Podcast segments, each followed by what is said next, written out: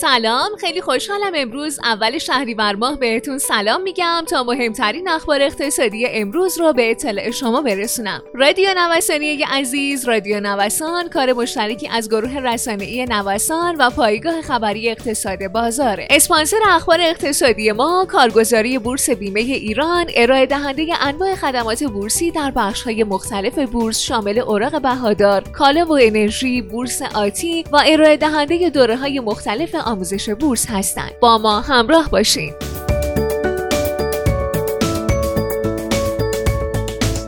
در آخرین روز کاری مرداد ماه دلار به کانال 23 هزار تومانی وارد شد. روز پنجشنبه اسکناس آمریکایی 300 تومن افزایش رو به ثبت رسوند. با ثبت این رشد میزان بازدهی دلار در مرداد ماه به 6.2 درصد رسید که بسیار کمتر از رشد حدوداً 14 درصدی تیر ماه بوده.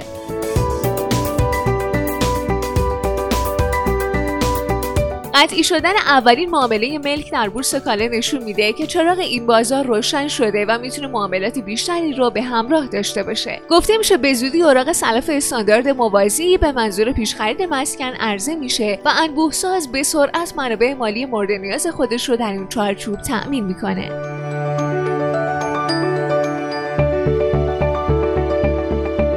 اما سخنگوی انجمن سازندگان قطعه اعلام کرده طبق آمار 45 هزار دستگاه خودرو در کف کارخانه ها خوابیده.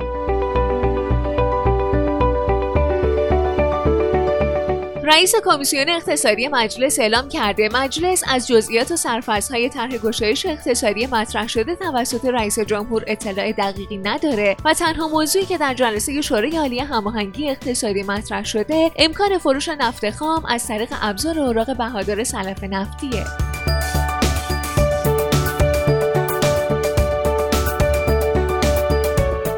سازمان امور مالیاتی اعلام کرده به اشخاصی که تا سقف 185 سکه خرید کردن مالیات مقطوع تعلق می‌گیره و برای سایرین که بیش از این مقداره باید اظهارنامه مالیاتی به این سازمان تسلیم کنند.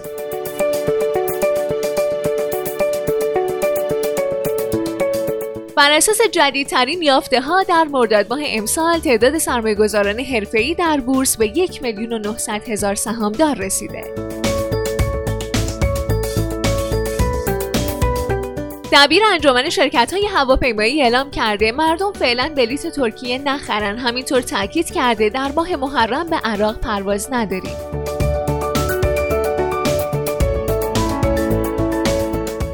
گفته میشه با تعلن در عرضه خودرو به بورس کالا حالا اعضای کمیسیون صنایع و معدن مجلس در طرحی. زمینه قیمت گذاری و فروش خودرو در بورس رو فراهم کردند.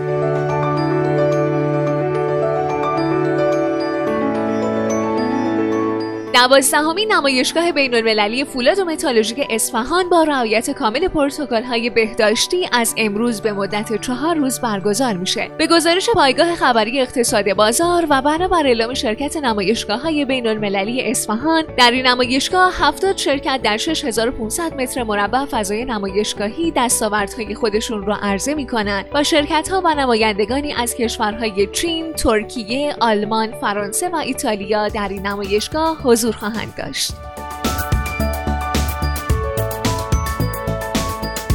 و اما بریم سراغ پیشبینی کاهش شدید قیمت سنگ آهن دیروز 21 آگوست مؤسسه بین المللی CRU پیش بینی کرده که قیمت سنگ آهن در طول سه ماهه چهارم سال به زیر 100 دلار سقوط می‌کنه